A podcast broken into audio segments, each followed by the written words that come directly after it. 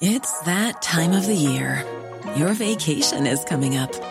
You can already hear the beach waves, feel the warm breeze, relax, and think about work. You really, really want it all to work out while you're away. Monday.com gives you and the team that peace of mind. When all work is on one platform and everyone's in sync, things just flow wherever you are. Tap the banner to go to Monday.com.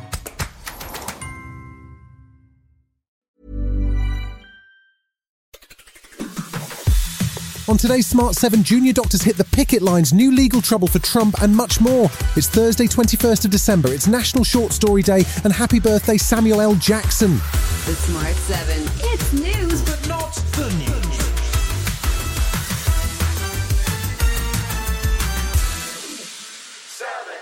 Twenty three really has been a year of strikes, from railways to barristers to postmen. Pretty much every profession has picked up a placard at some point. Now, as we head into Christmas, the junior doctors are back on strike again for three days this week, but they're planning a six day stoppage in early January. It comes as the NHS is under real pressure with a winter surge of COVID and respiratory viruses. But Dr. Tal Ellenboden of the British Medical Association's Junior Doctors Committee says they have no choice but to strike as pay talks have broken down again. Last year, we had 500 people a week dying in emergency departments because of excessive waits. That's three months before we started striking. If we did nothing, that would be like an airline having a jumbo jet going down every single week and them ignoring it. We can't ignore this. The union says unless staff and resources are prioritised for the NHS, things will continue to get worse. Nick Hulme, Chief Executive of East Suffolk and North Essex NHS Foundation Trust, says that ultimately both sides need to sit down and work out an agreement for the sake of patients. I would implore the government and the BMA to find a way of getting around the table, but it has to recognise the, the real anger and distress I hear from junior doctors about, about their terms and conditions. But it's the patients who are paying the price for the, the lack of compromise so we need a solution and we need it quickly. Prime Minister Rishi Sunak promised back in January to deliver on five pledges stop the small boats, grow the economy, reduce national debt, cut NHS waiting lists, and halve inflation.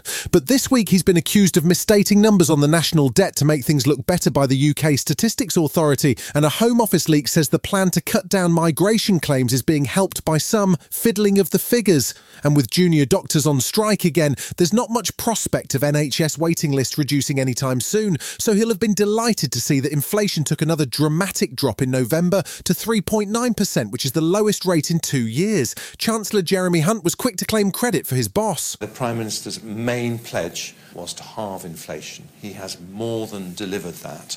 Once you do that, once you do the hard work to squeeze inflation out of the system, you can start looking forward to the kind of growth that will see people's wages going up. The fall was driven by cheaper fuel and food, and it could mean that interest rates will start to fall sooner than expected. Labour's Bridget Phillipson says it's good news, but we're not out of the woods yet. It's a welcome relief for families, but prices are still rising. And alongside it, families are really facing the squeeze. You know, over the last 13 years, people are worse off, families are worse off. They know it, they see it every single day, and they don't need Conservative politicians telling them that they should be grateful for this.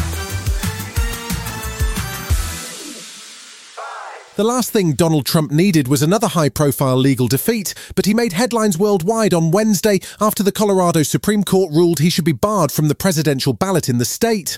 The case was taken under the 14th Amendment of the US Constitution, which bars those who have engaged in insurrection or rebellion from holding political office. Trump lashed out immediately on Truth Social and has until January 4th to lodge an appeal to the US Supreme Court. Sean Grimsley is representing the Colorado voters who took the case against Trump, and he's optimistic about their chances in front of SCOTUS. So he's first going to have to convince the Supreme Court to take it. And once he convinces the Supreme Court to take it, I do think we have a good shot on the substance. We've got good, strong findings, facts from a district court, and I think on the legal issues, we're very strong.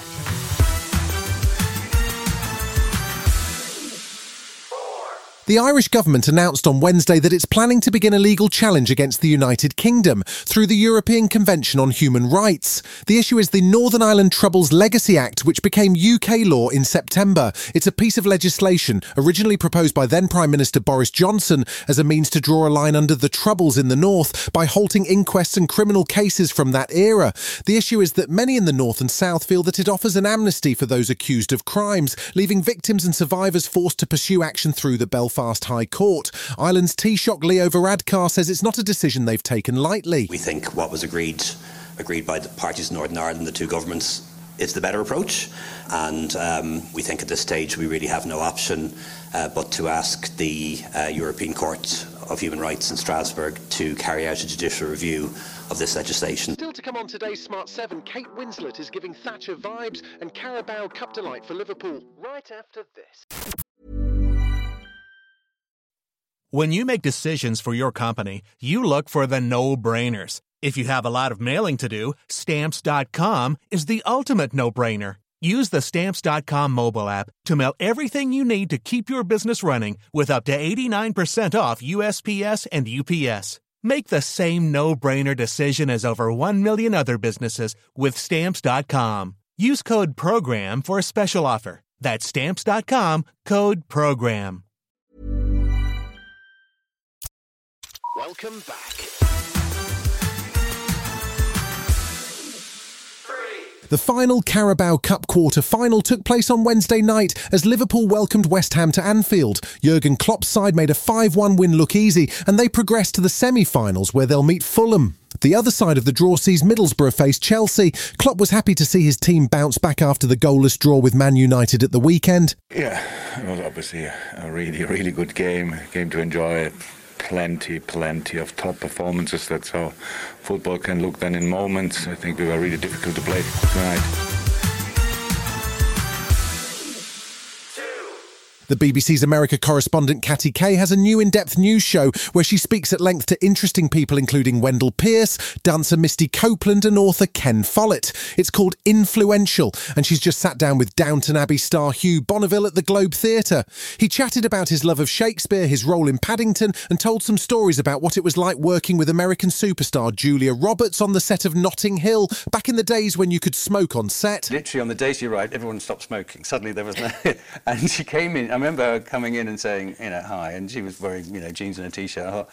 A, a, she's stunning, you know, of course, she's got this amazing radiance about her, but also she's just completely normal, she's one of us. And she, first thing she said was, anyone have a cigarette? so out came five packets of silk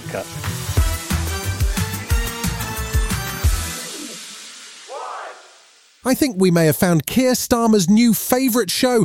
The Regime is a new HBO miniseries from two of the writers of Succession and director of The Queen, Stephen Frears. Kate Winslet stars as the slightly dictatorial leader of a European country who is fighting to keep her grip on power. The cast includes Hugh Grant as the leader of the opposition, but Kate is definitely giving Margaret Thatcher. It's in six parts and it drops on March 3rd. Have some pride. Let me do my work and be grateful. Okay? Okay. Sorry. Without her, nothing makes sense!